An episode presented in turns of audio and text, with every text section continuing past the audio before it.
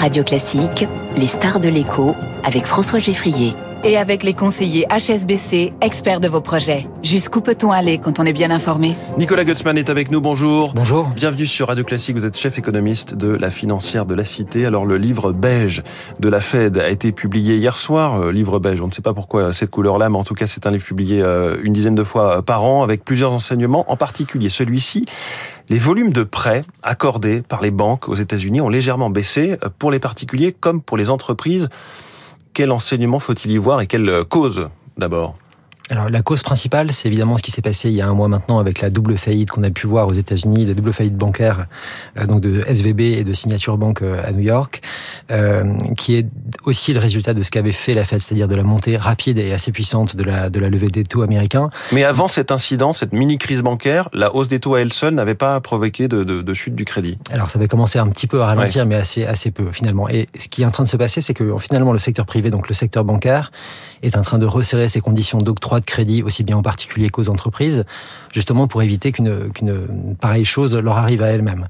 Donc ce qui veut dire que le travail de la Fed qui consiste à lever ses taux pour le moment pour lutter contre l'inflation est finalement appuyé par ce qui est en train d'être fait par le secteur financier américain, mais en même temps, ce qui est et là c'est ce qui est plutôt rassurant, c'est que ce qui est fait du coup par le secteur financier, c'est-à-dire que le, relèvement des conditions d'octroi de crédit et le fait qu'elle prête moins aujourd'hui va moins pousser la Fed à lever ses taux euh, plus tard. C'est-à-dire qu'il y a un phénomène de compensation qui est fait, c'est-à-dire que le c'est comme si ce qui a été fait par le secteur financier correspondait à une hausse de taux, donc que la Fed n'aura pas besoin de faire dans le futur. Donc elle risque de lever encore ses taux de 25 points de base lors de sa première de sa prochaine réunion, mais elle pourrait s'arrêter là, alors que avant ce qui s'est passé euh, dans le secteur financier américain, elle prévoyait éventuellement de lever ses taux plus fort que cela encore. Hum. Sauf qu'il y a deux sujets. Il y a effectivement euh, la hausse des taux par rapport à ce qui se passe dans ce secteur bancaire, le crédit, et puis il y a la lutte contre l'inflation, qui est euh, la cause initiale de cette politique de, de, monétaire de resserrement des taux. Oui, très bien. Mais alors ce qu'on a vu aussi dans le livre belge hier, et là c'est là où ça devient aussi intéressant, c'est qu'on voit qu'il y a quand même un phénomène de modération de l'inflation aux États-Unis qui est en train de se mettre en place. On a aussi une modération du secteur de l'emploi qui était extraordinairement jusqu'à présent, euh, qui est également en train d'être modéré, sans avoir de destruction pour le moment, mais au moins on arrive à avoir un espèce de retour à la normale du marché de l'emploi américain.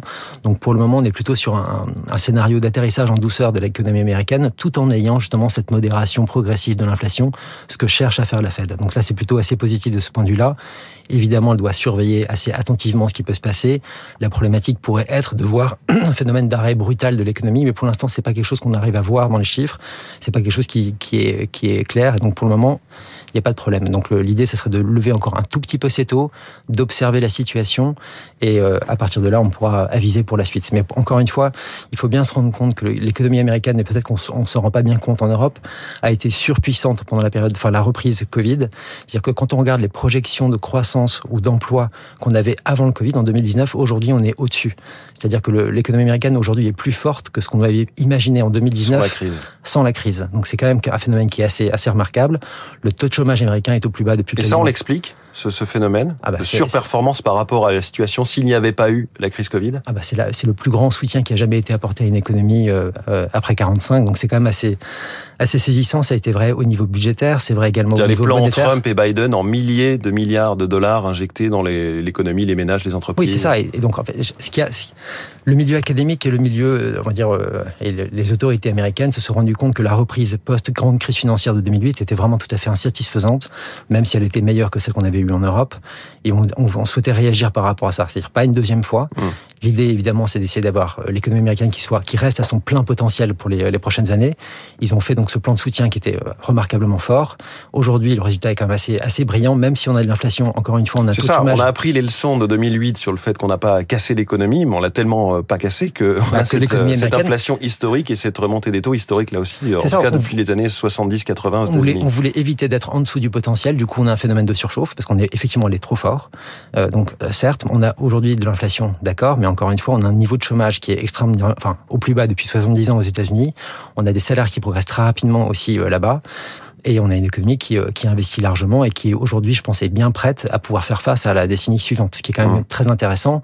Et c'est tout à fait, enfin, beaucoup plus satisfaisant que ce qu'on avait eu euh, après, après 2008, ça c'est clair. Alors, avant de parler de la, de la, décennie suivante, il y a cette année 2023, euh, vous dites plutôt atterrissage en douceur, pas de risque de récession à ce stade. Il y a quand même, il y a, y a, quand même. Oui. Alors, il y a quelques indicateurs. Hier, on, on voyait le, le, baril de Brent, j'en parlais tout à l'heure, a, a, nettement baissé. Il était à 85, il est passé à 82 dollars, euh, baisse de baisse de, assez importante parce que euh, on se rend compte qu'aux États-Unis, la consommation de carburant est plus faible que ce qu'on attendait. Il y a un petit coup d'arrêt là-dessus. Oui, il y a un petit coup. En fait, ce qui est en train de se passer, c'est le genre de signaux faibles qu'on regarde. Oui, c'est, mais il faut prendre, enfin, si on regarde par rapport au niveau, l'économie américaine aujourd'hui est en surchauffe, c'est-à-dire qu'on est au-dessus de son potentiel. Le, le, le, travail de la Fed aujourd'hui consiste à essayer de réduire un petit peu ce niveau d'activité de, pour qu'elle fasse, fasse en sorte qu'elle arrive à son niveau potentiel. Donc effectivement, on a mmh. besoin que ça se calme. Sans doute qu'on aura zéro croissance pour le reste des prochains, enfin, pour les prochains trimestres. On aura un trimestre, un premier trimestre qui va être plutôt bon aux États-Unis, mais après cela, ça sera soit euh, en stagnation, soit en légère récession. Mais encore une fois, le but, c'est simplement de remettre l'économie américaine de sa situation de surchauffe actuelle à un niveau qui soit mmh. euh, conforme à son potentiel. Alors, vous nous avez dit, euh, effectivement, on pronostique une dernière hausse de taux, en tout cas dans la séquence de 0,25, de 25 points de base pour ce qui est de la Fed. Il y a la BCE aussi qui, elle, a aussi prévenu que ces hausses de taux ne, ne seraient pas, n'étaient pas finies. Vous venez de publier euh, dans les échos une tribune sur la Fed et la BCE qui ont des politiques plus divergentes qu'on ne le croit. Qu'est-ce que vous voulez dire par là? Bah justement parce que le, phénomène de départ où on voit l'économie américaine qui est véritablement en situation de surchauffe ne s'observe pas du tout au sein de la zone euro. C'est-à-dire que quand on regarde aujourd'hui les niveaux de croissance, les niveaux de consommation ou d'investissement, en fait on arrive péniblement aujourd'hui en zone euro au niveau qu'on était en 2019. C'est-à-dire que nous, on a perdu trois années de croissance en route, alors que les États-Unis ont, elles, enregistré ces trois années de croissance. Et malgré cela, malgré cette situation d'absence de surchauffe euh, en Europe, on est plutôt même en dessous du potentiel, la BCE souhaite relever ses taux de façon assez agressive. Et quand on regarde ce qui est fait depuis le début de l'année, la Fed a levé ses taux deux fois 25 points de base, la Fed la BCE a levé deux fois 50 et prévoit de les monter encore, on va dire pour le moment, ce qui est prévu, c'est encore trois fois 25 euh, points de base. Donc de monter jusqu'à 3,75% de taux d'intérêt en zone euro, alors même que nous n'avons pas cette situation surchauffe. C'est-à-dire que l'inflation qui est causée, enfin qui est qu'on a aujourd'hui en zone euro, est principalement due à des phénomènes extérieurs, donc euh, la problématique de l'énergie, et l'intégralité de l'économie de la zone euro est en train de s'adapter justement à des prix euh, très élevés euh, qui viennent de l'extérieur. Et ce que souhaite faire la BCE aujourd'hui, c'est de freiner la demande intérieure. C'est le, c'est le but de, de, de la politique, de freiner la consommation, de freiner l'investissement en zone euro, alors même que ceux-là sont déjà assez détériorés par rapport à la situation qu'on avait en 2019. Mmh.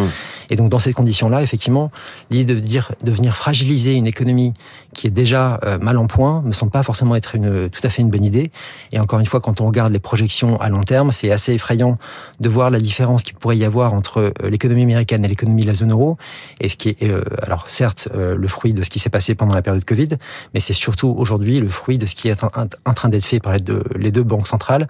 Mais je pense que c'est assez inhérent finalement au mandat de la Fed, qui est celui de la lutte contre l'inflation, certes, mais aussi du soutien maximal à l'emploi aux États-Unis, alors que le ce qui n'est pas dans le mandat de la BCE. Ce qui n'est pas dans le mandat de la BCE, qui souhaite absolument lutter contre l'inflation. À la limite, peu importe le coût que ça a.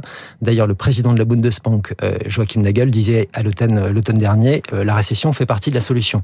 Donc ils n'ont aucun problème à entraîner un ralentissement, une stagnation assez longue de l'économie européenne, tout ça pour lutter contre l'inflation, alors même que cette inflation n'est pas causée par une demande trop forte au sein de l'Europe. Hum. Et dans ce contexte, le CAC 40 se porte à merveille, 7549 points. Oui, alors ça... en un mot très rapide tout ça est raisonnable le, le, CAC 40, enfin, la, bourse, c'est un phénomène qui, enfin, qui marche en nominal, c'est-à-dire qui intègre l'inflation. Et euh, évidemment, les entreprises, euh, quand on a de l'inflation, c'est aussi des entreprises qui montent leur prix.